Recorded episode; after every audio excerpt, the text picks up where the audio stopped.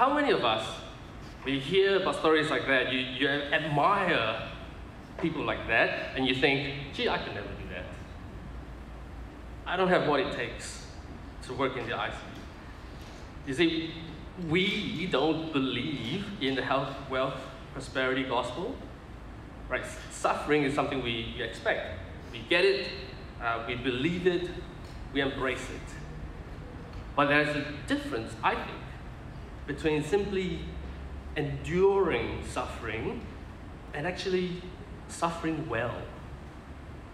How do you suffer well? Is there such a thing? You know, can you actually get good at it? You know, like like how we talk about money, right? Oh, she's really good with her money, or he's terrible at managing his finances. See, the way we talk about those things doesn't work the same with suffering. Can you actually be good or bad at dealing with suffering? Because what if we can get better at it? And what if maybe, just maybe, we can get to a place where we don't retreat from suffering, but we actually step into it? That's what I hope to show you this morning in our psalm. Now, Psalm 88 is arguably the only psalm in the Bible where lament and complaint is not immediately followed by something encouraging. Right? So if you read the Psalms, you know, in, in every psalm, the writer describes what he's going through, and at some point, God shows up. Right? You take a well-known psalm like Psalm 73, and the psalmist sees how life is unfair, bad people prosper. When he tries to do right, uh, he doesn't um, prosper he suffers. And then halfway through the psalm, the moment comes where he says, My flesh and my heart may fail, but God is the strength of my heart and my portion forever. You see, every other psalm of lament in the Bible has this uh, turnaround moment of but God. You know, it's like an epiphany, except Psalm 88. In our psalm this morning, there is no but God moment. There's no rescue. There's no, there's no shining light in the morning, no epiphany. And before we even look at it, the, the fact that such a psalm is in the Bible, I think it's an amazing thing. It's so brutally honest about life. And it's a lesson for us that, firstly, even God's people suffer. And secondly, your suffering can go on for a very, very, very long time. You might be called to endure suffering for years without an end in sight. What do you do then? Is it what Psalm 88 does is it validates our experiences. It shows us an, an unfiltered and a naked reality of life wrecked by suffering. It asks the question, but it doesn't give an answer. But in that silence is a lesson that's twice as loud. God is bigger than our suffering. And He doesn't begrudge our complaints. Have a look with me at verse 1. Lord, you are the God who saves me. Night I cry out to you. May my prayer come before you. Turn your ear to my cry. Now, I have no doubt there are people here, sitting here this morning, who recognize these words. Right? You might even have been crying yourself to sleep last night, just like our psalmist. But there's a problem with this. I'm not sure if you notice it. Lord, you are the God who saves me. Present tense. It's not a future saving, like you will save me. That's why I'm crying out day and night. It's present. Lord, you are the God who saves me.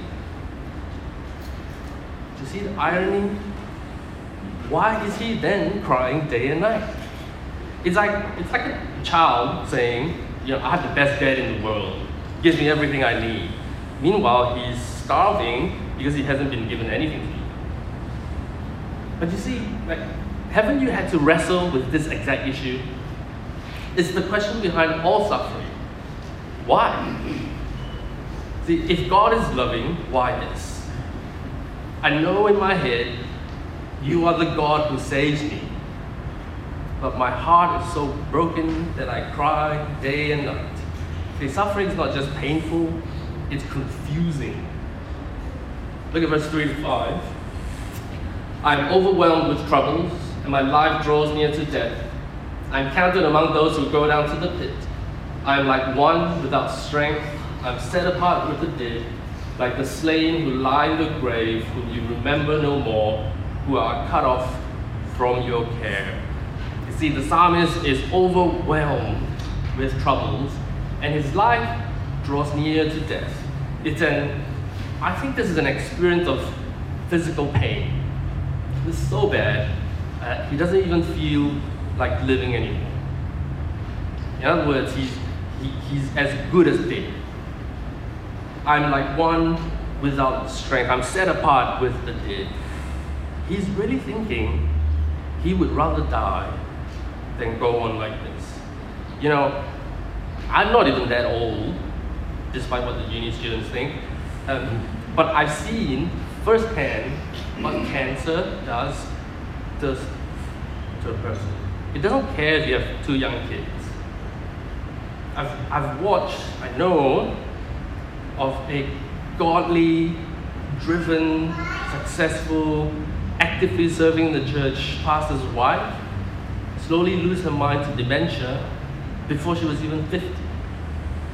Right, and I, I said, I stood next to her mother at, at RPH as they turned off the machines for her son. I didn't know what to do or say. I just stood there while she wept and wept. Death does not discriminate.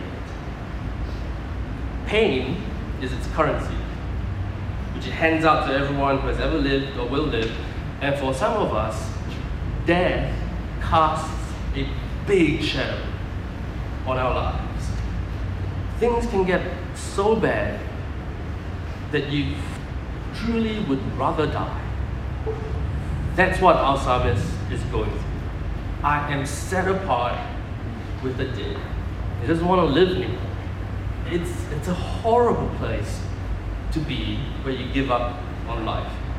And can you guess what he does in these moments? Verse 6 You have put me in the lowest pit, in the darkest depths.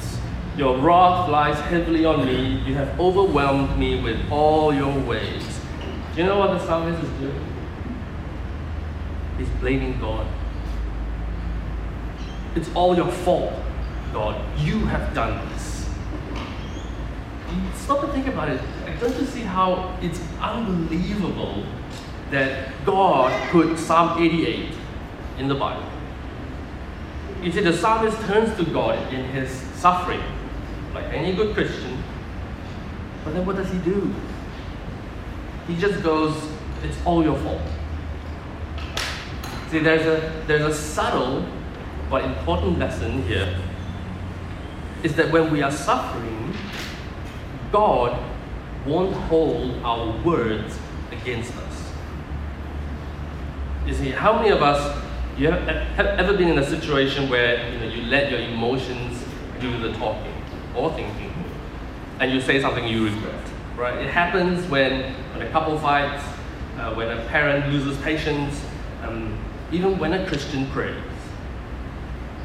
But God understands. He doesn't hold it against us. Like, don't you see the incredible purpose of Psalm 88? And it doesn't have to be physical suffering. Look at verse 8. You have taken from me my closest friends and have made me repulsive to them. I am confined and cannot escape. The psalmist is all alone. Now, we don't know exactly what he's going through, but we know it's not just incredibly painful, it's incredibly lonely. And it's unfortunate, I think, that human nature, I suppose, that when life gets difficult, that's when we find it the hardest to open up to others. Um, it's at the precise moment when we should, we struggle to. So I give you an example. Here. Like according to um, census, 45% of all Australians will or have experienced mental health issues once in their life. That's almost one in two. And if I look around us in this room this morning, even just, you know, statistically, there's a lot of people here who are struggling with depression, anxiety. But when's the last time you heard someone share at church the, the struggles they've had with mental health? You see, we, we can talk about suffering, but I suspect most of us don't know how to suffer well. And Psalm 88 is so relevant because it captures what it's like to be in a dark, dark place. Now, that's verse 1 and 8. You go from verse 1 and 8 and you jump down to verses 13 to 18. You get a second set of complaints which parallel verse 1 to 8. It looks like this, they repeat it. Right. So, verse 2, may my prayer come before you. Verse 13, in the morning my prayer comes before you. Verse 5, whom you remember no more, who are cut off from your care. Verse 14, why, Lord, do you reject me and hide your face from me? Verse 7, your wrath lies heavily on me. You have overwhelmed me with all your ways. Verse 16, your wrath has swept over me. They have completely engulfed me. Verse 8, You've taken from me my closest friends and have made me repulsive to them. Verse 18, You have taken from me friend and neighbor. Darkness is my closest friend. You see, this psalm is laid out in two halves, right? Uh, you get the lonely experience of death uh, in verses 1 to 8, and then again in verses 13 to 18, such that they kind of form a pair of brackets. And the key is what goes in the middle. Let's look at it. The central point of the psalm, verses 9 to 12. I call to you, Lord, every day. I spread out my hands to you. Do you show your wonders to the dead? Do their spirits rise up and praise you? Is your love declared in the grave, your faithfulness in destruction? Are your wonders known in the place of darkness, or your righteous deeds in the land of oblivion? This is the challenge of Psalm 88. Understanding this is the difference between just suffering and suffering well. You think about it. Why would the psalmist start to question God's presence in the afterlife? What does that have to do with what he's going through right now? Why does he care whether God shows his wonders to the dead? Mate, you're suffering. Why aren't you why don't you just pray for deliverance while you're still alive? But he doesn't do that. Not once. Not once in the psalm does he say, Lord, please take this suffering away. Did you notice? He never once asks for help. And instead, at the center of the psalm are these four questions that direct our attention to what happens after we die. Now, that's not to say we shouldn't pray and ask God to remove suffering from our lives. No, we can and we should. Jesus did. But the psalmist doesn't. He doesn't want to avoid suffering. It's almost like he's choosing to step into it. Why? I think because death stands between us and God. You're going to stay with me on this. The psalmist, when he was writing this psalm, in the midst of his suffering, he looks to the future, unsure of what lies beyond. Will he see the wonders of God and experience his love? He can't be sure. For the psalmist, death is a closed door. You can't see through it. You can only walk through it, which is what he did.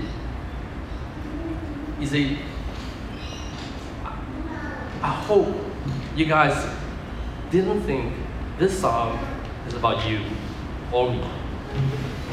Because as agonizing as our sufferings are, or how um, despairing of our pain we feel, we haven't gotten close to what is described here. No one suffers like this psalmist.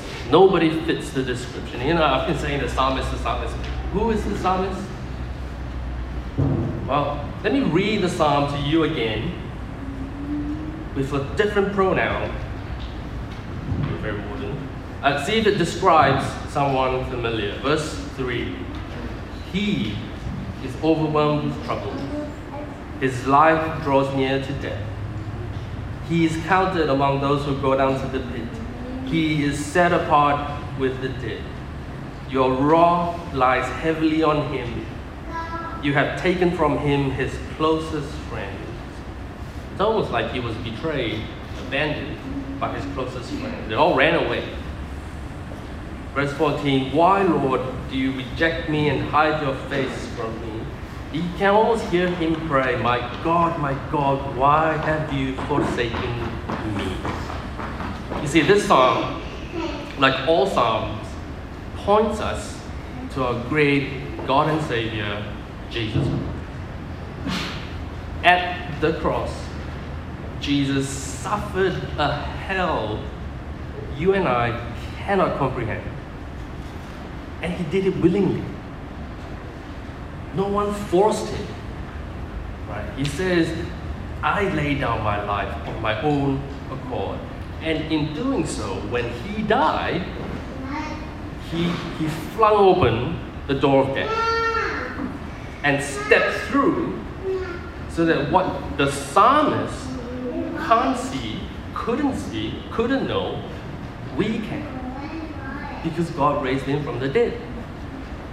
You listen to how Paul describes this in 1 Corinthians 15.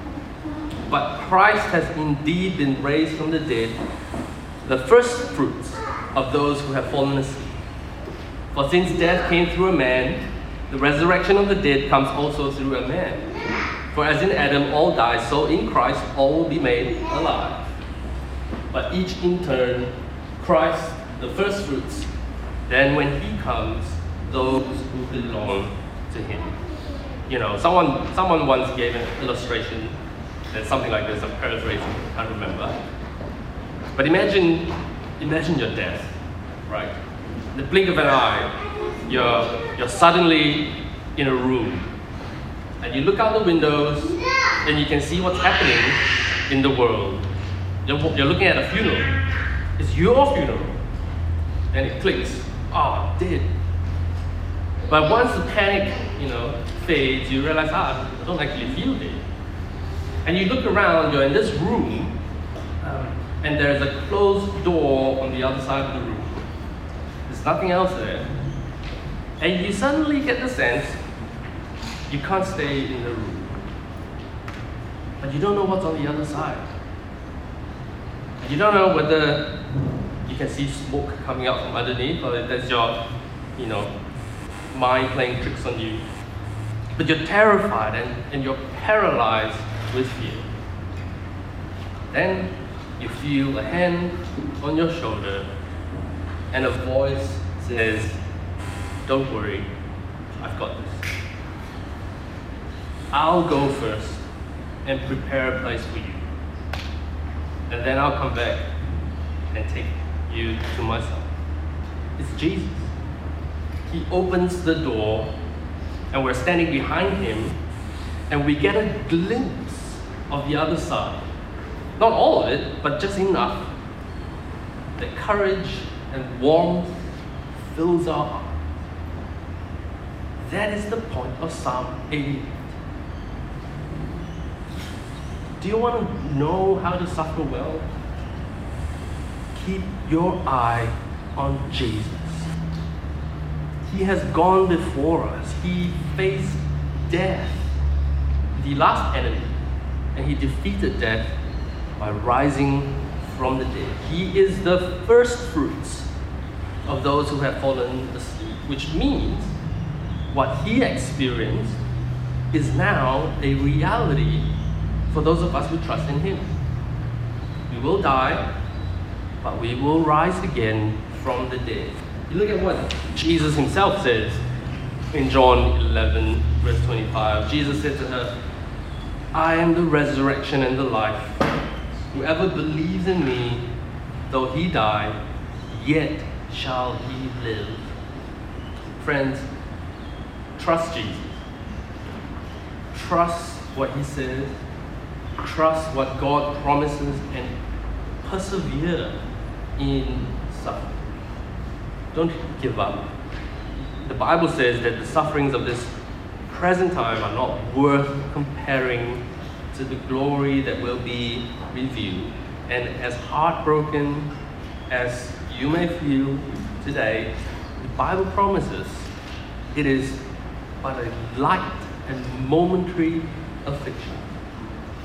Get to know Jesus, align yourself behind him, queue up behind him, look over his shoulder into what's beyond.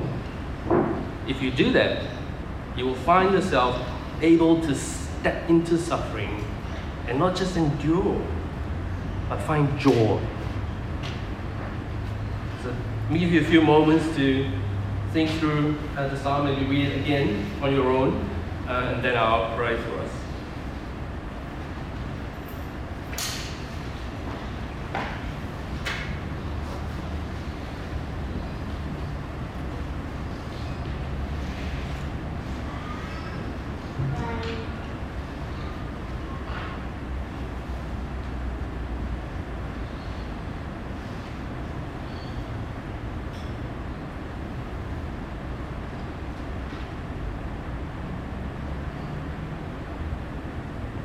Our Heavenly Father, we thank you